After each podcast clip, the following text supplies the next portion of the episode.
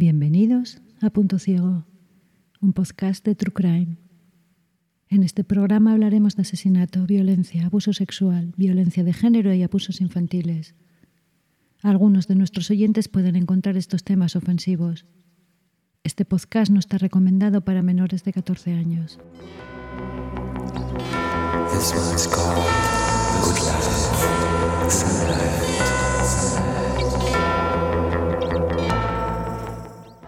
En Punto Ciego analizamos la trayectoria de varios asesinos y asesinas en serie y de cómo pudieron sortear la acción de la justicia.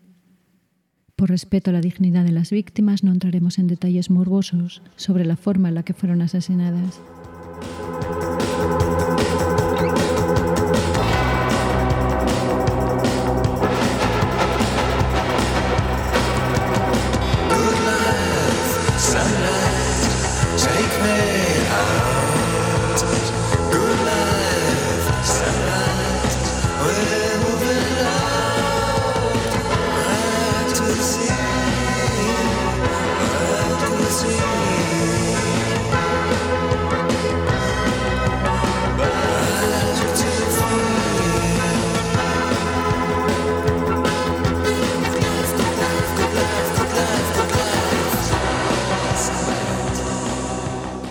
En este episodio hablaremos de Carla Homolka y Paul Bernardo, y de Carol M. Bundy y Doug Clark. Y cerraremos esta serie especial con Rosemary Fred West y Myra Hindley y Ian Brady.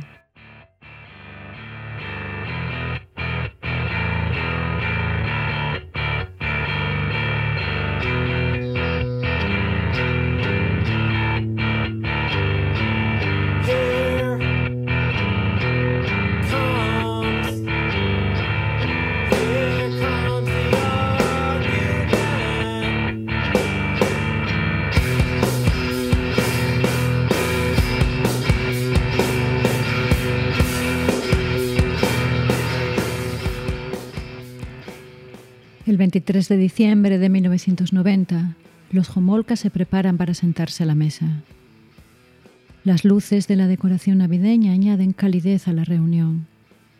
Karel y Dorothy Homolka no pueden estar más felices rodeados de sus tres preciosas hijas, Carla, Tammy y Lori, y del prometido de su hija mayor, Paul, un joven atractivo, exitoso, carismático y encantador. Alrededor de la mesa son la imagen de la familia perfecta. Podrían pasar por los protagonistas de cualquier sitcom de moda. Poco después de la cena, los padres y Lori, la más pequeña de las hermanas Homolka, se retiran a dormir, mientras Carla, Tammy y Paul se quedan viendo una película en el salón. Carla sabe que ha llegado el momento de darle a Paul su regalo de Navidad. Le acerca a Tammy una taza de ponche de huevo y ron en el que ha disuelto pastillas para dormir. Tammy no tarda en perder el conocimiento. Entonces Paul y Carla trasladan al adolescente al sótano de la casa y le cubren la nariz y la boca con un pañuelo empapado en alotano, que Carla ha logrado robar de la clínica veterinaria en donde trabaja. Carla quiere regalarle a Paul la virginidad de Tammy, ya que no pudo regalarle la suya propia. Mientras Paul abusa de Tammy, Carla graba la agresión. Sus padres y su otra hermana duermen sin sospechar nada en el piso de arriba. Pero el adolescente comienza a asfixiarse con su propio vómito. Carla y Paul entran en pánico. Tratan de revivirla, pero al ver que Tammy no recupera el conocimiento, la limpian, la visten y la suben a su dormitorio. Cuando están seguros de que han borrado cualquier prueba de la agresión, llaman a emergencias. Horas después, en el hospital de Santa Catherine, en Ontario, se certifica la muerte de Tammy Homolka, de 15 años.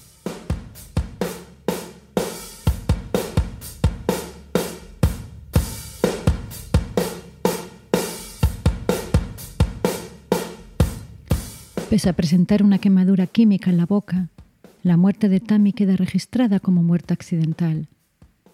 La familia Homolka confía ciegamente en la versión de lo sucedido que le dan Carla y Paul. A pesar del sospechoso comportamiento de la pareja, que han pasado la aspiradora y pusieron la lavadora en mitad de la noche. Días después, Carla se grabará llevando la ropa de su hermana, haciéndose pasar por ella. El 17 de febrero de 1993, la policía detiene a Paul Bernardo y les acusa a él y a su esposa Carla de los asesinatos de dos adolescentes, Leslie Mahaffey y Kristen French. Paul además enfrenta cargos por múltiples violaciones tras ser identificado como el violador de Scarborough. Con el tiempo, Bernardo se convertirá en el sospechoso principal del asesinato de Elizabeth Bain, ocurrido en 1990. Por este crimen fue condenado el prometido de Bain, Robert Baltovic, que fue exonerado en el año 2008.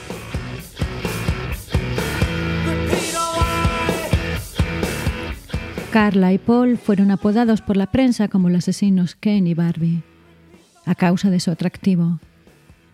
Pero al igual que Dorian Gray, su belleza exterior ocultaba un mundo sórdido de miseria moral y sadismo sexual.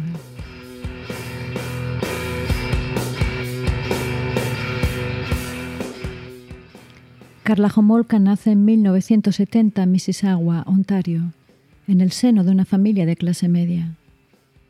Nada en su infancia o en su familia podría haber anunciado en lo que se convertiría Carla. Fue una niña querida por sus padres y hermanas, y todo el mundo la recuerda como una adolescente sociable y alegre cuyo mayor sueño era trabajar con animales. Más interesada en los perros y los gatos que en los estudios, consiguió un empleo temporal en una tienda de animales, y cuando se graduó, en el instituto empezó a trabajar a tiempo completo como asistente veterinaria. Carla es una adolescente popular que llama la atención por su pelo rubio y sus grandes ojos. El 17 de octubre de 1987, en un restaurante de Scarborough, Paul Bernardo queda prendado de Carla y la pareja se hace inseparable.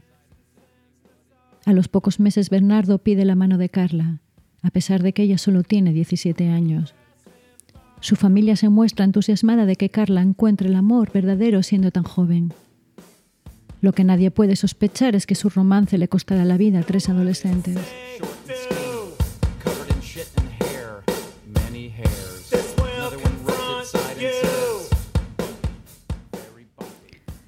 Paul Bernardo procede de una familia con más pedigrí que los Homolka, pero mucho más disfuncional.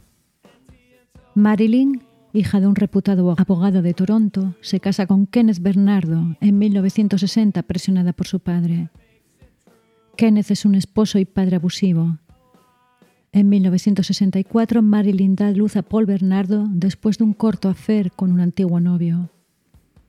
Kenneth parece perdonar a su esposa y Paul Bernardo es inscrito como su hijo en el registro. Pero el matrimonio es un infierno. En 1975, Kenneth es acusado de abusos de menores y se sospecha que también abusa de su propia hija. Marilyn cae en una profunda depresión y se aísla de sus hijos y esposo. Se va a vivir al sótano de la casa. Sin embargo, Paul parece ajeno al drama familiar.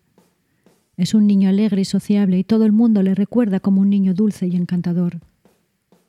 Todo cambiará durante su adolescencia, cuando tras una acalorada discusión entre Marilyn y Kenneth, Paul, de 16 años, descubre que su verdadero padre no es Kenneth Bernardo, desde ese momento, Paul comienza a desarrollar un fuerte desprecio hacia su madre, que no tarda en trasladar al resto de las mujeres. Paul se gradúa en el instituto y se matricula en la Universidad de Toronto, en donde sueña con convertirse en un hombre de negocios de éxito, mientras lee libros motivacionales. Al mismo tiempo, sus deseos y prácticas sexuales son cada vez más oscuros y sádicos. Con el tiempo, su comportamiento va escalando ya no solo disfruta humillando a las chicas con las que sale, también comienza a golpearlas. Es entonces cuando conoce a Carla. Ella tiene 17 años y el 23. Desde el primer momento, Paul es consciente de que Carla está dispuesta a todo con tal de complacerle.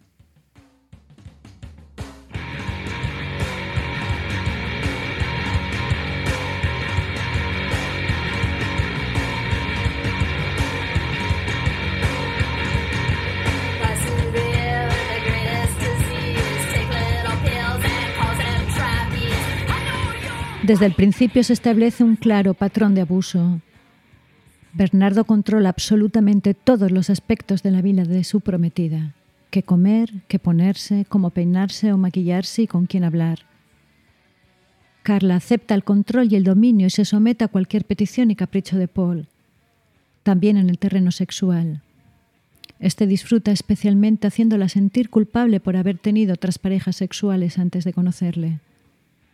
Con el tiempo conseguirá convencerla de que su obligación es compensarle. Tal es el ascendente que Paul tiene sobre ella, que Carla llega al punto de ofrecerle su ayuda para abusar de su hermana Tammy, por la que Paul siente una obsesión enfermiza y a la que ve como la versión virginal y pura de Carla.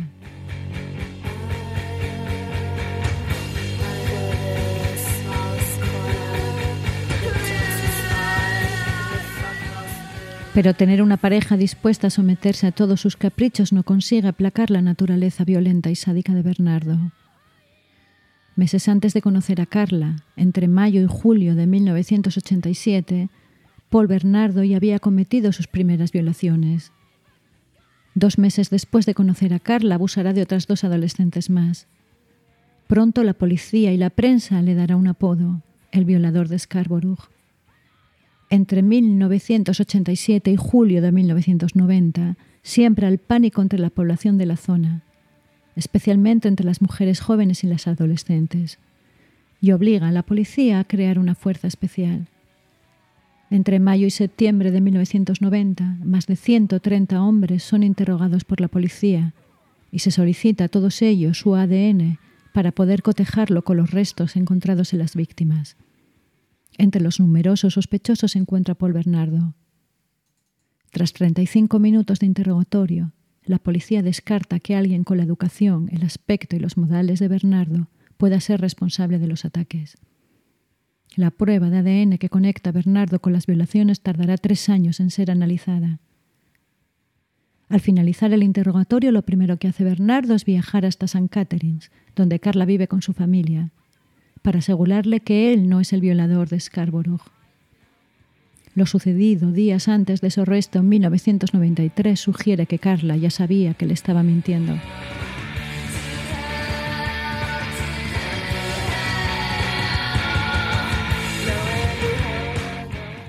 El 1 de febrero de 1991, Bernardo se traslada permanentemente a St. Catharines y los ataques en Scarborough cesan. El 6 de abril, Bernardo convierte San Catharines en su nuevo terreno de caza cuando ataca a una niña de 14 años.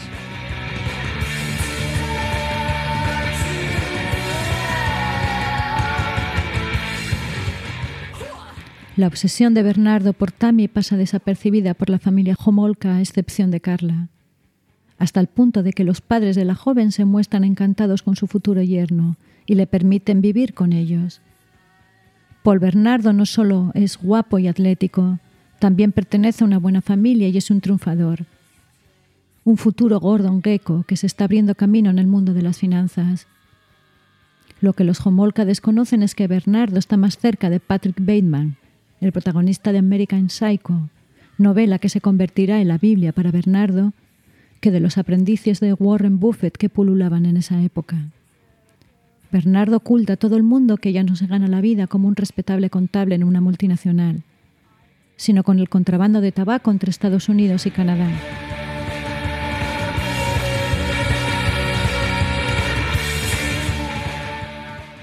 Mientras convive con los Homolka, Paul pasa el tiempo rondando a Tammy. Se cuela en su habitación cuando está dormida y la espía por la ventana. Carla le facilita las cosas llegando a romper las persianas de la habitación de su hermana para que le sea más sencillo colarse. El 24 de julio Carla añade Valium a la salsa de tomate de los espaguetis de su hermana y se queda en la habitación mientras Paul abusa de Tammy. El 23 de diciembre Tammy muere y nadie parece sospechar ni de las extrañas causas de la muerte ni de Paul y Carla. La pareja deja la casa de los Homolka y alquila un bungalow en la zona portuaria.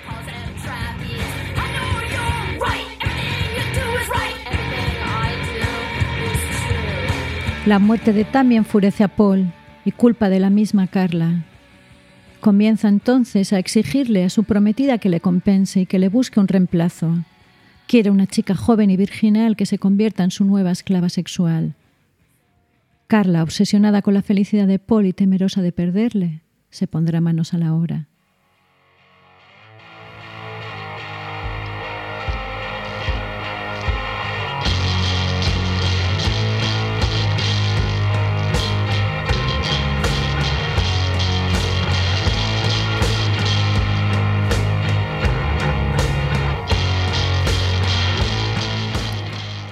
El 7 de junio de 1991, Carla invita a pasar la noche en su casa a un adolescente de 15 años cuya identidad nunca ha sido revelada y a la que se la conoce bajo el nombre de Jane Doe. Jane, que admira a Carla desde hace tiempo por su estilo y belleza, se siente halagada ante las atenciones de Carla y se va con ella a casa tras pasar la tarde juntas. Carla le ofrece a Jane alcohol en el que ha vertido el alotano que ha robado de su trabajo.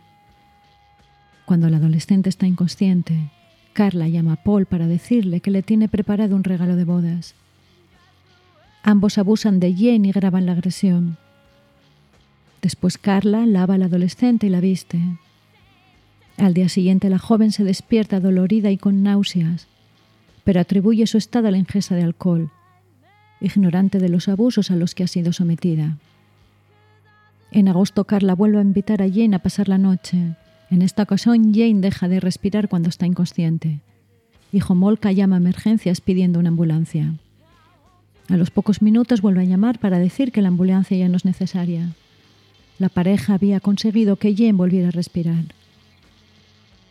Al igual que en las primeras ocasiones, Jane no recuerda nada de lo sucedido.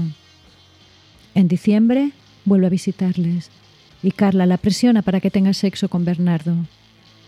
La adolescente se niega y se va, Afortunadamente para Jane, la próxima vez que los vea será cuando testifique contra ellos.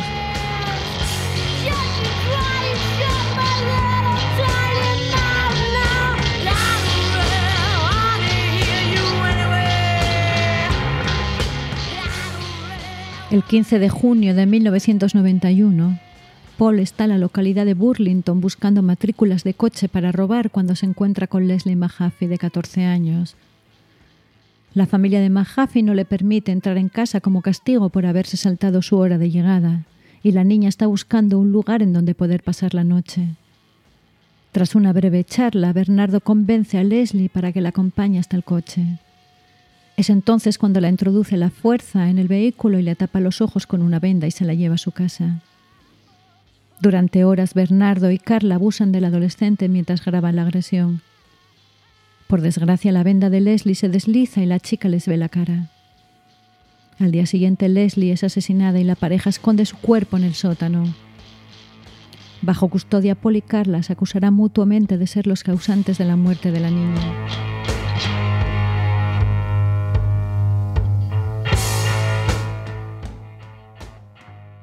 El 29 de junio, y a pesar de las dudas de Bernardo, que encontraba que Carla a sus 23 años estaba haciendo mayor y estaba perdiendo el atractivo, la pareja contrae matrimonio en una ceremonia excesiva y opulenta, planificada hasta el último detalle por Paul.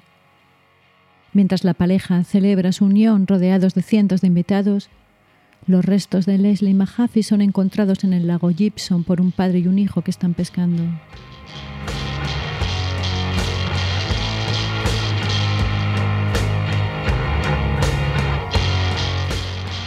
Durante su luna de miel en Hawái, Bernardo es el responsable de la violación de una joven. Tanto la policía de Ontario como la de Hawái están seguros de su culpabilidad. Sin embargo, debido a la complejidad de la extradición, nunca se han presentado cargos contra él por este caso. Cuando se registra el apartamento de la pareja después de su detención, la policía encuentra un recorte de un periódico de Hawái en el que se habla del ataque.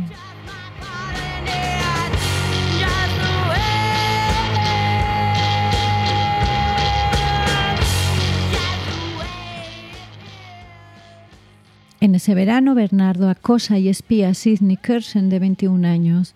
En agosto, el novio de la joven pone una denuncia en comisaría después de ver el coche de Bernardo parado durante horas frente a la casa de Sidney. A pesar de que la policía logra conectar el coche con Bernardo, la denuncia cae en el olvido.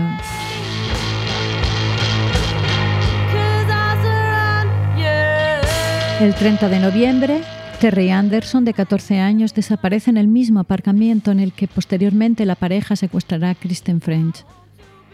El cuerpo del adolescente aparecerá en mayo de 1992 en las aguas de Port Dalhousie, en donde Paul y Carla tienen su hogar. La causa de la muerte es atribuida a ahogamiento accidental debido al abuso del alcohol y las drogas. Un diagnóstico que ha sido puesto en duda, Muchos investigadores conectan la muerte de Terry con las de Leslie Mahaffey y Kristen French.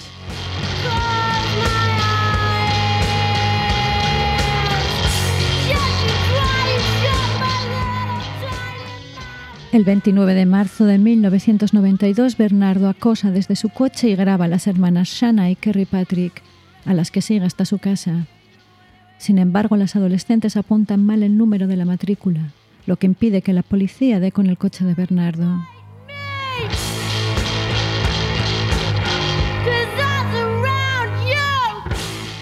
El 16 de abril, Carla y Paul recorren la ciudad buscando una nueva víctima, cuando ven a Kristen French, de 15 años, saliendo de clase. Carla se gana la confianza de Kristen y la engaña para acercarse al coche, en donde es introducida la fuerza, mientras Bernardo conduce Carla tiene a Kristen agarrada por el pelo para que no se escape. La familia French ese mismo día denuncia la desaparición y la policía se pone inmediatamente en marcha, pero sin resultado alguno. Durante tres días la pareja tiene retenida a Kristen. En su casa abusan y graban en cinta el sufrimiento del adolescente. El 18 de abril, Mientras Bernardo va a comprar pizza, es visto por Kerry Patrick, que se dirige inmediatamente a comisaría para dar parte. Sin embargo, esta denuncia se pierde. Al día siguiente, Kristen es asesinada. Y Carla y Bernardo se van a casa de los Homolka a celebrar la Pascua. Como en el caso de Mahaffey, Carla y Bernardo se echarán la culpa mutuamente del asesinato. El hecho de que en ningún momento la pareja le vendara los ojos a French indica que siempre tuvieron intención de asesinarla.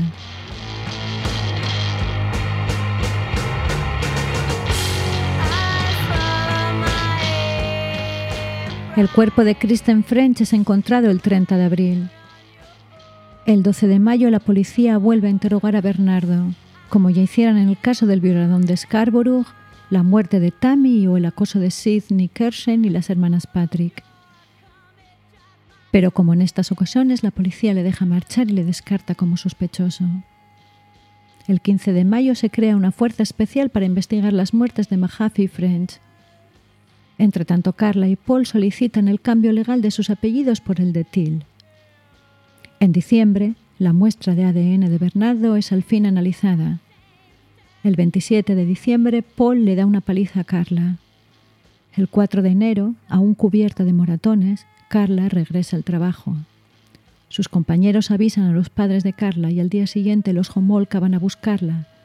Se la llevan con ellos y la ingresan en el hospital para que se documenten las heridas. Carla denuncia a Paul por malos tratos. Bernardo es detenido y puesto a libertad bajo palabra ese mismo día. Tras ser dada de alta, Carla se va a vivir a casa de sus tíos. En febrero, Gracias a los resultados de las pruebas de ADN, la policía vincula sin ningún tipo de dudas a Bernardo con las violaciones y le pone bajo vigilancia durante 24 horas. El 9 de febrero la policía interroga a Carla para que les ayude a incriminar a Bernardo. Sin embargo, ella niega que su esposo sea el violador de Scarborough y centra toda la atención en su propio ataque. Esa misma noche Carla, sospechando que no podrá engañar a la policía por mucho tiempo, les confiesa a su tía y a su tío que sabe que Bernardo es el violador de Scarborough, así como los asesinatos de Mahaffey French, y les cuenta lo de las cintas de vídeo.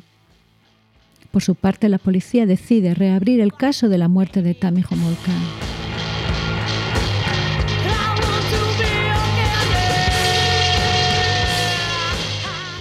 El 11 de febrero, Homolka contrata a un abogado para que negocie su inmunidad a cambio de su testimonio contra Bernardo.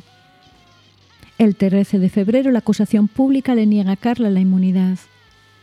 El 17 de febrero, Paul Bernardo es arrestado y se emiten órdenes de registro para el apartamento de la pareja, pero con limitaciones con respecto a la documentación que se puede examinar e impidiendo que se cause cualquier daño a la propiedad, porque la Fiscalía solo tiene pruebas circunstanciales contra Bernardo. Durante 71 días, la policía registra la casa de Carla y Bernardo. La única cinta de vídeo que encuentran es una en la que se ve a Bernardo abusando de Jane Doe. El 12 de mayo, la Fiscalía le ofrece a Carla una condena de 12 años y se declara culpable. El 14 de mayo, Carla acepta el trato y comienza a colaborar con la policía.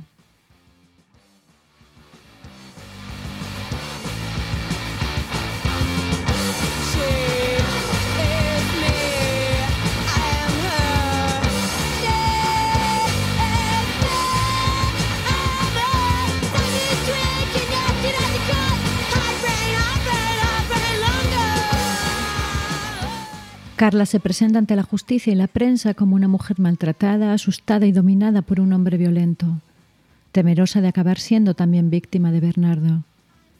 Pero esta narrativa se derrumbará enseguida. El 6 de mayo de 1993, Bernardo le confiesa a su abogado dónde están escondidas las cintas de vídeo, dentro del palafón del baño, y le pide que vaya a recogerlas, pero que no las vea. El 18 de mayo, Jomolka es formalmente acusada de dos delitos de homicidio en segundo grado. Y Bernardo, a su vez, es acusado de dos delitos por asesinato en primer grado, secuestro y agresión sexual agravada. A su vez, se emite una orden que impide que la prensa dé detalles sobre el caso para asegurar un juicio sin prejuicios contra los acusados. El 28 de junio comienza el juicio de Carla Jomolka y es condenada a 12 años tal y como se había pactado.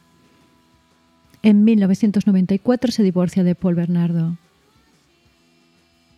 En el verano de ese año, el abogado de Bernardo comienza a tener dudas éticas acerca de las cintas de vídeo y acaba renunciando a la defensa. Las cintas entonces son entregadas al nuevo abogado, que las pone a disposición de la Fiscalía. Cuando se hace público el contenido de las cintas y el hecho de que durante tanto tiempo se hubieran mantenido ocultas a la policía y a la Fiscalía, el escándalo es monumental. En las cintas se puede comprobar lo que hasta ahora solo era un rumor, que Carla tuvo un comportamiento activo en las agresiones. Lo que las cintas muestran no es la actitud de una mujer asustada, sino la de una cómplice. La prohibición emitida por el juez de publicar los detalles de los asesinatos solo tiene validez para la prensa canadiense, por lo que los medios norteamericanos no ahorran detalles sobre los crímenes y la opinión pública se muestra enfurecida ante la sentencia de Carla pero ya no hay nada que la Fiscalía pueda hacer para revertir el pacto. En el año 2001, para evitar que pudieran hacerse públicas o acabaran en Internet, las cintas son destruidas y la transcripción de su contenido sellada y puesta bajo custodia judicial.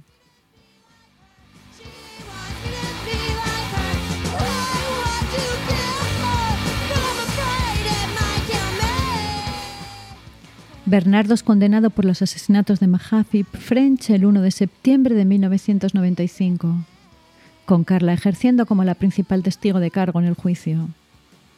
Es condenado a cadena perpetua sin posibilidad de libertad condicional hasta haber cumplido al menos 25 años de la condena.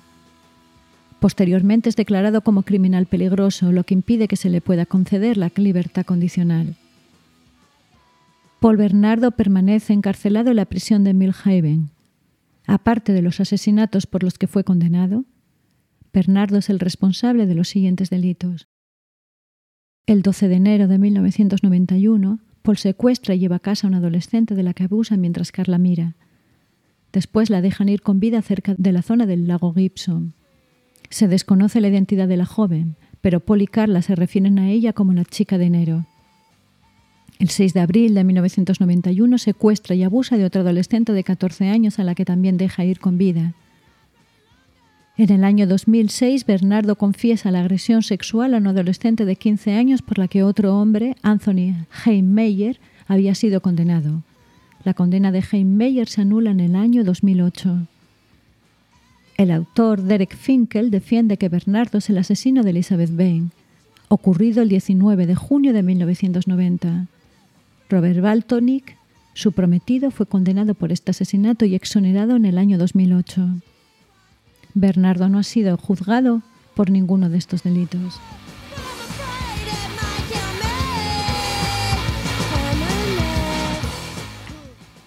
Carla fue puesta a libertad tras cumplir sus 12 años de condena. En la actualidad está casada y es madre de tres hijos. nunca ha aceptado la responsabilidad por sus acciones.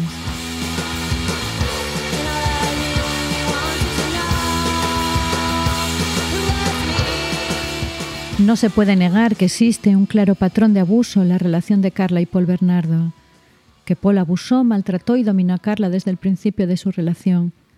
Pero este hecho no puede servir de excusa para el comportamiento de Carla, que fue cómplice de la muerte de tres adolescentes, entre ellas su propia hermana pequeña.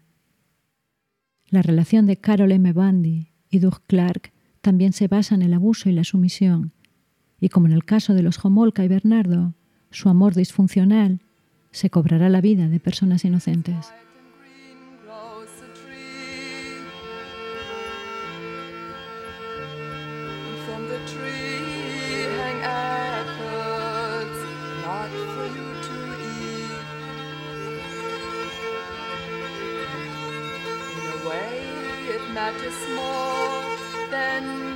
before to see the east voyaging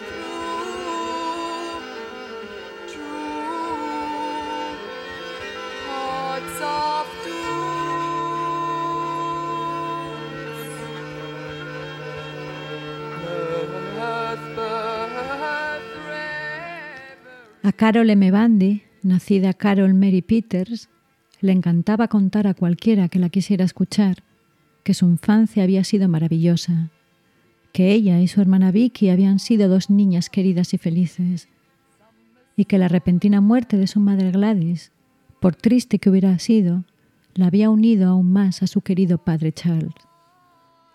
Pero esta historia no era más que una fantasía que la mente de Carol había construido para ayudarla a soportar la triste realidad, que su infancia había sido una pesadilla, y que sus padres, Charles y Gladys, no eran más que un par de borrachos violentos que abusaban terriblemente de sus dos hijas. Gladys se mostraba especialmente cruel hacia Carol, a la que consideraba poco atractiva y extraña. Pero Gladys no se conformaba con golpear hasta quedar exhausta a Carol. A los ocho años, cuando volvía de la escuela, Carol se encuentra en la puerta de su casa cerrada porque su madre se niega a dejarla entrar alegando que no es hija suya. Carol se pasa horas llorando y suplicando a su madre que la deje entrar. Solo Charles puede hacer entrar en razón a la madre. Sin embargo, desde ese día hasta el día de su muerte, Gladys actúa como si Carol hubiera dejado de existir. Pero la muerte de Gladys, cuando Carol tiene 11 años, no supone ninguna mejora en la vida de Carol. La misma noche de su muerte, Charles les dice a sus hijas que tienen que sustituir a su madre en la cama. Charles abusa de sus hijas hasta que vuelve a contraer matrimonio, unos ocho meses después de haber enviudado.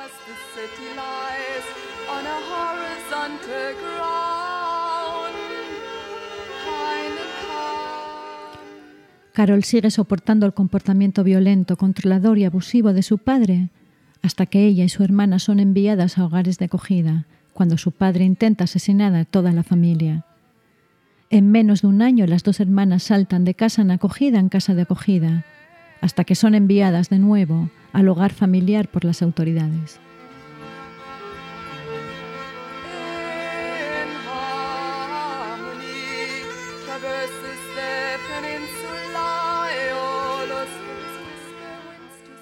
Carol pronto aprende que la manera más rápida para ganarse algo de afecto y atención es a través del sexo y la pena.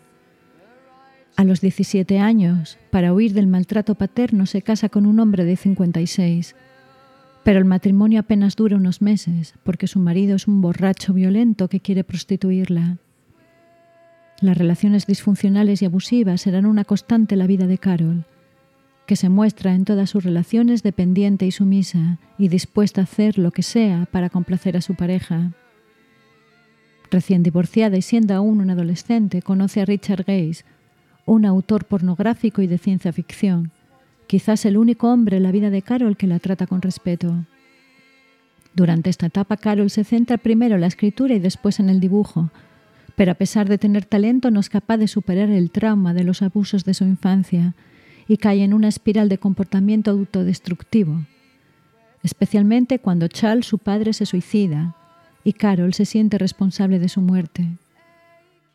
En los siguientes años, Carol se embarca en una serie de relaciones, tanto con hombres como con mujeres, en las que repite el patrón de abuso y dependencia que tenía con su padre, hasta que harta vuelve a retornar su relación con Hayes.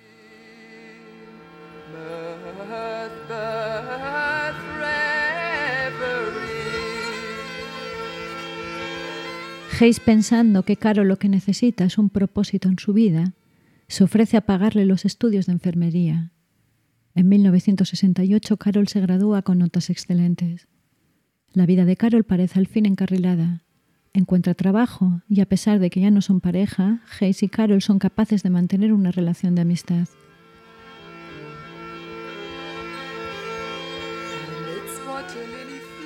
Carol conoce a Grant Bundy en el trabajo y hasta la llegada del primer hijo de la pareja, Chris, son un matrimonio aparentemente feliz y estable. Sin embargo, la relación se deteriora rápidamente y Grant maltrata a Carol, que harta huye con un amante. Pero al poco tiempo Carol se ve obligada a volver con Grant después de haberse gastado miles de dólares en intentar complacer a su nueva novia. Pero Grant cada vez es más violento con Carol. Esta además está empezando a quedarse ciega y a causa de ello ha perdido el empleo. En 1979, casi ciega, sin empleo y con dos hijos, Carol Bundy huye de casa y se refugia en un hogar para mujeres maltratadas. Parecía que su vida no podía ir a peor, pero se equivocaba.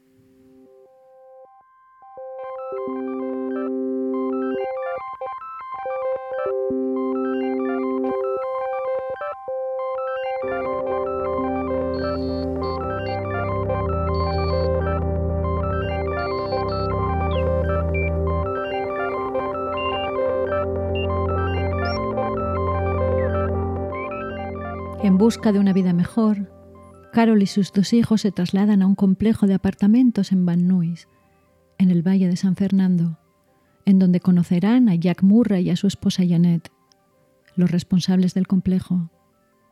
Desde el primer momento, Carol se siente irresistiblemente atraída por Jack, un aspirante a músico con especial predilección por las rubias de piernas largas. Pero Carol sabe cómo ganarse la atención de los hombres y a Jack le encanta jugar al caballero de brillante armadura. Jack no solo es capaz de arreglar grifos y las puertas desvencijadas del apartamento, también se ocupa de buscar un buen oculista y arreglar los papeles de la seguridad social para que la desvalida Carol, que nunca se cansa de escuchar las historias de Jack y siempre tiene una cerveza a mano para él. Sin embargo, lo que empieza siendo una aventura sexual más se convierte en una obsesión para Carol. Carol piensa que debe a Jack el poder cobrar una pensión por discapacidad y el haber podido pedarse de la vista.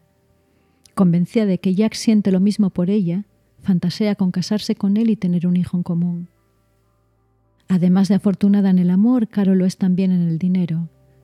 Después de cobrar los 25 mil dólares que le corresponden por la venta de la casa que comparte con su exmarido.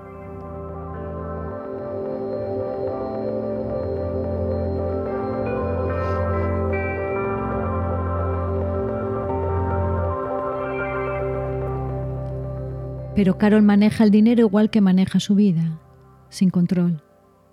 Se gasta 4.000 dólares en amueblar el apartamento y abre una cuenta bancaria a su nombre y al de Jack, en la que deposita 13.000 dólares. Jack le cuenta además que su mujer Janet tiene cáncer y que no la puede dejar hasta que no pague las facturas médicas que suman unos 10.000 dólares en gastos.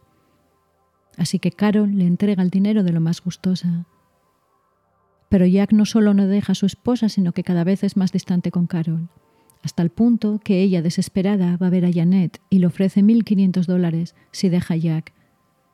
Pero este último intento desesperado por retener a su amante solo sirve para alejarle más. Carol no está dispuesta a dejarse vencer y unos días después se pone su mejor vestido para ver la actuación de Jack en un club de la zona. Sin embargo, no será con Jack, como ella anticipaba, con quien acabará la noche sino con Doug Clark, el tipo culto y encantador que le sonríe desde el otro lado de la barra ese enero de 1980, y con quien se embarcará en una relación de amor, dependencia, abuso y asesinato.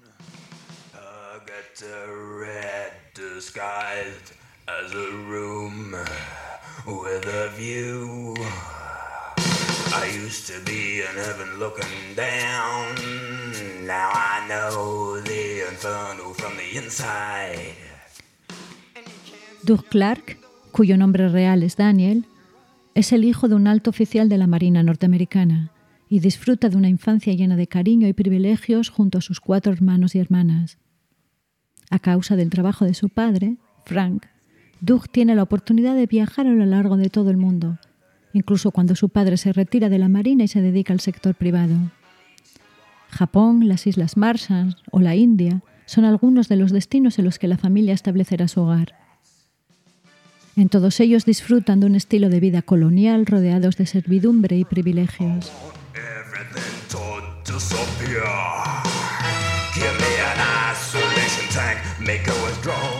Los Clark son una familia agradable y reservada a la que no le gusta llamar la atención, excepto Doug, cuyo carácter indomable e incontrolable acaba metiéndole en líos de los que siempre acaba sacándole su padre, que apoya incondicionalmente a su hijo, haga lo que haga.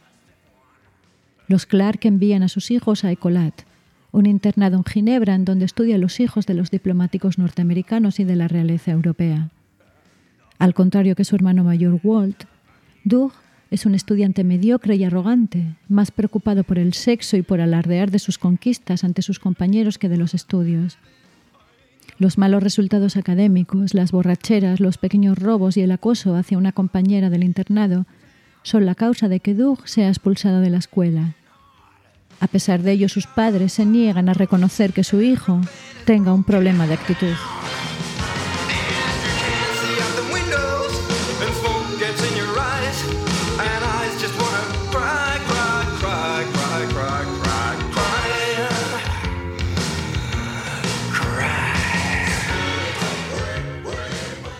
Doug se convierte en un adolescente indisciplinado, mentiroso y obsesionado con el sexo, que desprecia a las mujeres. A los 16 años es enviado a una academia militar en Indiana. Durante tres años Doug consigue ir pasando de cursos forzándose lo mínimo. A pesar de destacar en deportes y en música, no consigue hacerse popular entre sus compañeros, que se mantienen alejados de él. Le consideran arrogante y poco fiable. Todo esto hace que Doug sea asiduo en el despacho del orientador del centro, que envía constantes cartas a los Clarks, preocupado por la actitud de su hijo. Sin embargo, ni su padre ni su madre siguen sin dar muestras de la más mínima preocupación y consideran que el comportamiento de su hijo es el normal de los chicos de su edad.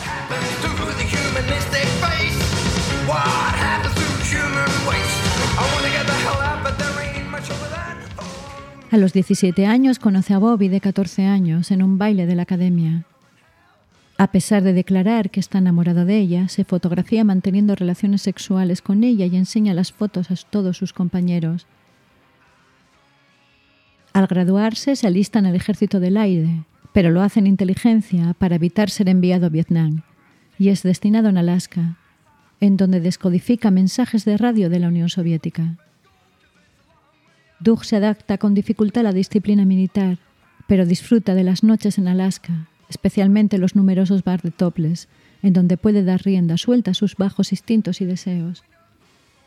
Después de ser licenciado se traslada a Van y vive con su hermana. A los 24 años conoce a Beverly en un bar. La joven, que se considera a sí misma poco atractiva, queda prendada del apuesto Doug que con sus buenos modales y encanto la hace sentir como si fuera la mujer más hermosa del mundo. Doug y Beverly no tardan en contraer matrimonio.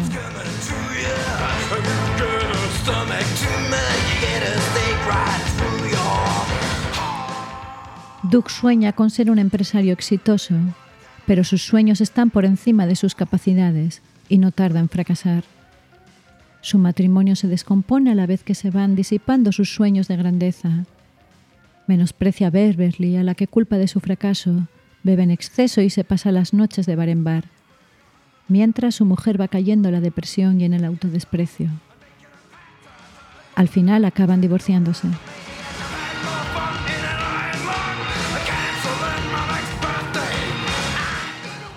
En 1979 comienza a trabajar en una factoría y a pesar de su actitud poco diligente es capaz de mantener el empleo. Pero el verdadero talento de Doug reside en otra parte. Doug pronto se da cuenta de que es capaz de manipular a las mujeres y vivir de ellas. Sabe aprovecharse de la baja autoestima de algunas mujeres y a cambio de sus galanteos consigue casa, comida y dinero. La noche en la que conoce a Carol Bandy, Doug ve en ella la víctima perfecta con la que perfeccionar su talento. Pero lo que acabará encontrando será una cómplice dispuesta a complacerle en todo,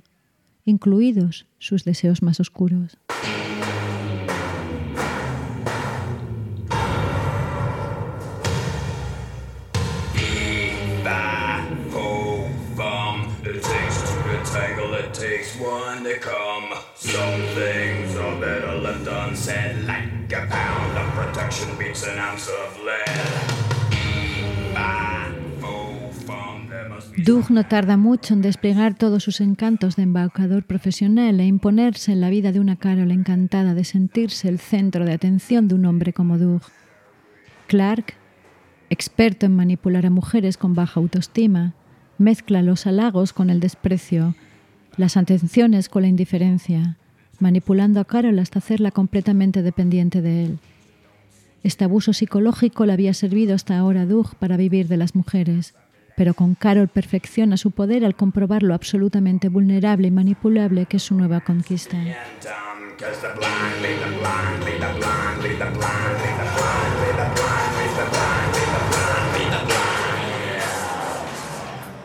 A pesar del poder cada vez más creciente que Doug tiene sobre Carol, esta no ha renunciado todavía a conquistar a Jack Murray y sigue enviándole cartas y flores, hasta que este harto le exige que deje el apartamento.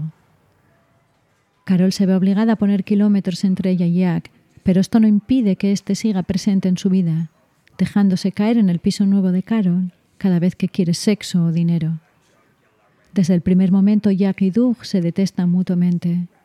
Carol no ahorra detalles a su nueva amante acerca de su relación con Jack, y éste insiste en que Carol rompa cualquier relación con Murray y que cancele la cuenta conjunta que tienen a su nombre Carol interpreta esta reacción como la propia de un hombre enamorado y genuinamente preocupado por su bienestar. Se imagina a sí misma la protagonista de un triángulo romántico, en vez de la víctima de dos hombres abusivos. Ingenuamente convencida de que entre ella y Doug existe una relación de amor y respeto, Carol se somete a la voluntad de su amante, que comienza a confesar, en la intimidad de la noche, sus más secretas fantasías sexuales de violencia, pedofilia y muerte. Con objeto de incrementar el dominio que tiene sobre Carol, Clark se ausenta durante días del apartamento, dejando a Carol desconcertada y cada vez más dispuesta a someterse a la voluntad de Doug y de dejarse arrastrar por los deseos de violencia que persiguen a Clark desde la adolescencia. Durante una de las ausencias, Carol conoce a Art Pollinger, que la convence para que clausure por fin la cuenta que comparte con Jack. Cuando Carol va a retirar los fondos, se da cuenta de que solo quedan seis mil dólares.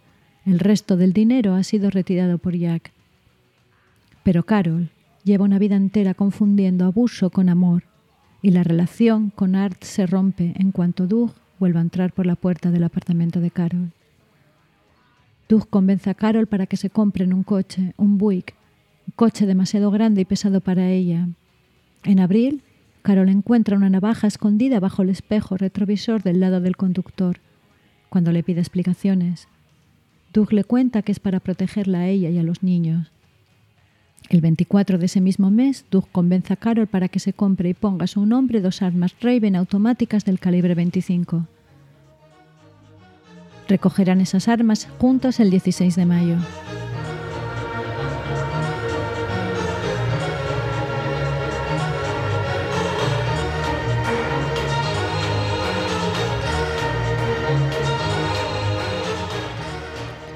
Doug se convierte en el centro de la vida de Carol que trabaja, limpia y cocina para él.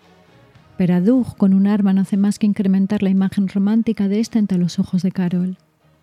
Chris, el hijo mayor de Carol, es el único consciente del dominio y la manipulación que Doug ejerce sobre su madre y se enfrenta a esta para que ponga fin a la relación. Pero Carol se enfurece con su hijo. Ella y Doug comienzan a maltratar al muchacho. El dominio que ejerce Doug sobre Carol es tal que lleva a amenazar a Chris con un cuchillo sin que ella se inmute. La que fuera una madre cariñosa y protectora no es más que una marioneta sin voluntad en manos de su amante. Cuanto más humilla Doug a Carol, más sumisa se muestra Carol. Cuando Doug le dice a Carol que ya no desea tener sexo con ella porque ya no la encuentra atractiva, en vez de romper la relación, le acompaña en sus correrías nocturnas y se queda mirando mientras Doug tiene sexo con prostitutas o participa en tríos con Doug y sus múltiples conquistas, incluida la niña de 11 años de los vecinos. La relación entre Doug y Carol es inestable y disfuncional. Los cambios de humor de Doug son cada vez más frecuentes e incontrolables. Este sigue entrando y saliendo de la vida de Carol, busca sexo con prostitutas y mantiene varias relaciones paralelas e intermitentes con otras mujeres, mientras sigue con Carol. Carol es en este momento una mujer sin autoestima, voluntad, que ha perdido también el amor de sus hijos. Después de romper con su última novia, Doug regresa con Carol y se vuelven a mudar de apartamento. Condenados a estar el uno con el otro, su amor disfuncional estallará en una espiral de violencia y muerte. Doug ya no disimula ante Carol que su mayor fantasía consiste en asesinar a una mujer mientras tiene sexo con ella.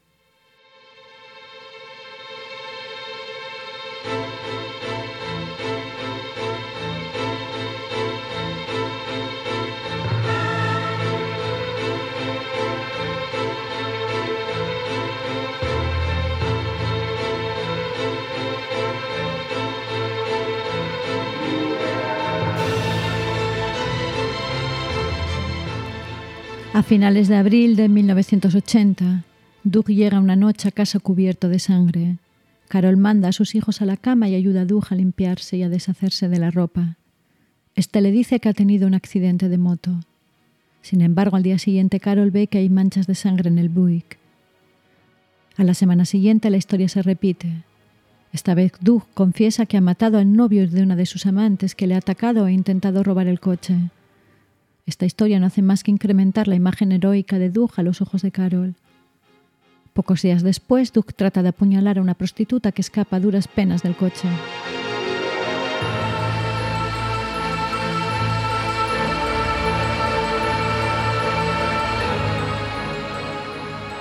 El 11 de junio de 1980, Janet y Andy Marano denuncian la desaparición de sus hijas Cindy, de 15 años, y Gina, de 16.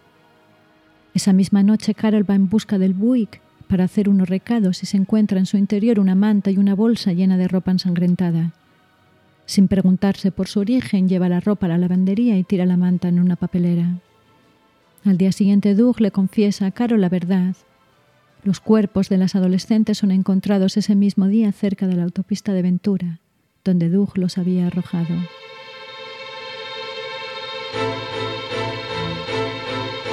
El 24 de junio, el cuerpo de Karen Jones es encontrado en Burbank con un tiro en la cabeza.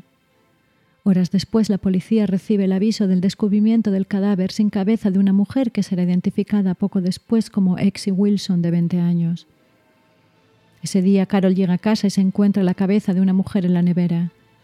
Clark le pide a Carol que la peine y la maquille. Ella obedece sin inmutarse.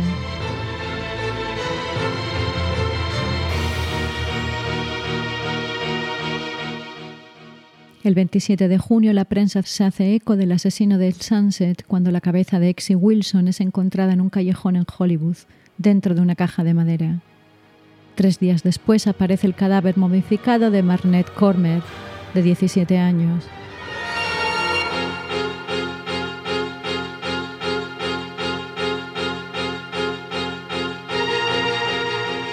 La policía rápidamente conecta los cinco asesinatos con los del cuerpo sin identificar de una joven que se encontró el 25 de junio en Sunset Boulevard y con el de otra mujer encontrado tres semanas después cerca de Malibu. Todas las mujeres habían sido asesinadas de un tiro en la cabeza. Carol está al tanto de todos los asesinatos y estuvo presente en al menos uno de ellos. En julio, Carol llama a Hayes y le habla de los asesinatos pero enseguida se arrepiente y vuelve a contactar con él para decirle que nada de lo que le ha contado es verdad, sino que es la trama del libro que está escribiendo. Hayes le pide a Carol que abandone a Doug, pero ésta es incapaz de hacerlo. El 29 de julio trata de suicidarse sin éxito. El 1 de agosto Doug comete otro asesinato.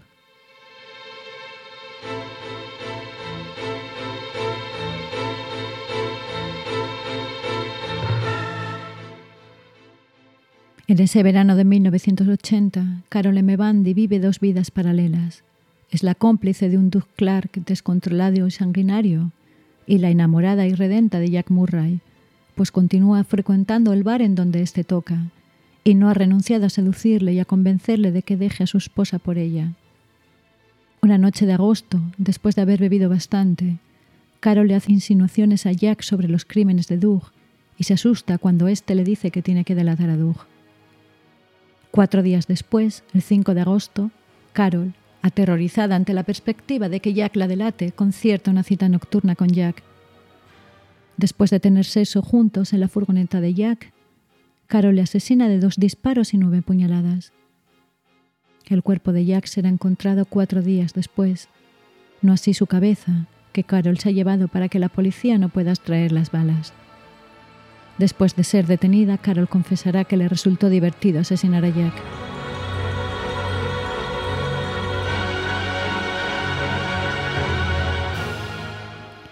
Pero este último crimen acaba con la frágil estabilidad mental de Carol. Ella y Doug están seguros de que acabarán detenidos y están terriblemente ansiosos e irritables. Al día siguiente de que el cuerpo de Jack Murray sea encontrado, la policía llama a la puerta del apartamento de Carol. Doug se empeña en acompañarla a la comisaría en donde le toman declaración por haber sido la última de las personas que le ha visto con vida. Aunque la policía desconfía de la versión y la coartada de Carol, al carecer de pruebas que la vinculen con el asesinato, la tienen que dejar marchar. Doug está furioso con Carol y amenaza con abandonarla. Esta desesperada vuelve a llamar a Gain y le confiesa toda la verdad. Pero Gain desconfía de Carol y cree que se lo está inventando todo y que lo único que quiere es irse a vivir a él con Portland. Dos horas después, Carol pierde por completo el control y entre llantos les cuenta todo a dos compañeras de trabajo, que horrorizadas llaman inmediatamente a la policía. En el apartamento que comparte el Carol y Doug, la policía encuentra prendas de ropa pertenecientes a las víctimas y varias fotos de Doug manteniendo relaciones sexuales con la niña de 11 años. Doug es encarcelado y la policía logra vincular directamente a Doug con el asesino del Sunset cuando, al registrar la fábrica donde Doug trabaja, encuentran un arma y balística confirma que es el arma del crimen. Gracias a la declaración de Carol, el 26 de agosto la policía localiza otro cadáver que nunca llega a identificar y dos días después aparece el cuerpo momificado de otra mujer que tampoco llegará a ser identificada. En ambos casos las balas encontradas en los cuerpos pertenecen a un calibre 25. Mientras es interrogada, Carol trata de jugar la carta de la pena diciendo que no es más que una pobre ama de casa casi ciega y maltratada. Cuando esta estrategia le falla, le confiesa a uno de los detectives del caso que se siente atraída sexualmente por él.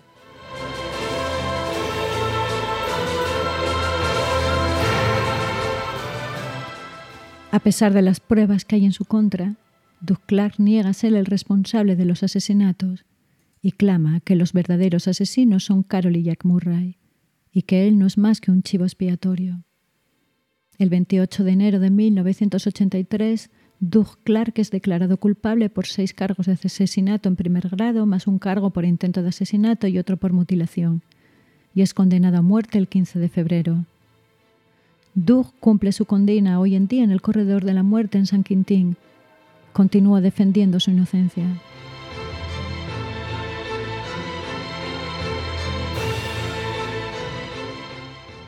Carol M. Bandy sopesó declararse inocente por razones mentales del asesinato de Jack Murray y de su complicidad en los asesinatos de Doug Clark.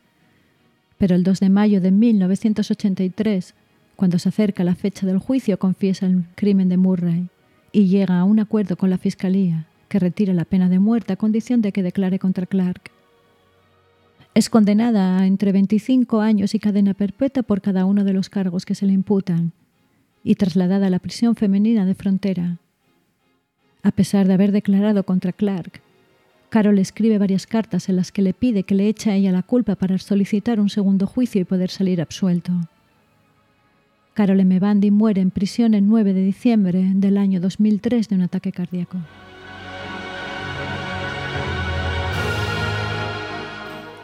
Carla Homolka y Carol M. Bandy se vieron envueltas en relaciones con dos sádicos sexuales en donde el abuso, la violencia y el control sustituyeron al amor. Sin embargo, las dos cruzaron la línea que las convertía en víctimas y se convirtieron en verdugos. Sin querer asumir las consecuencias de sus propios actos, acabaron siendo responsables de la muerte de mujeres inocentes.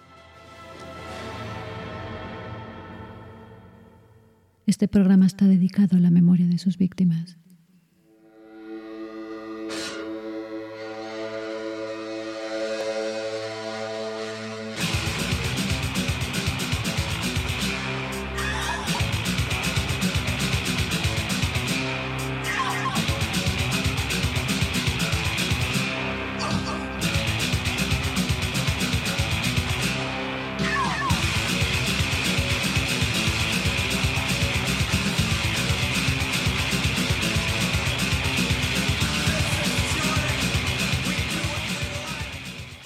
Ciego es un podcast de Silvia Cosío, realizado por Producciones Sin Pudor.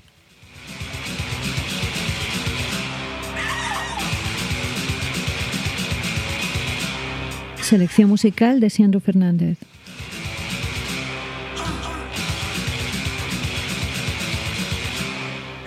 Guión y locución de Silvia Cosío.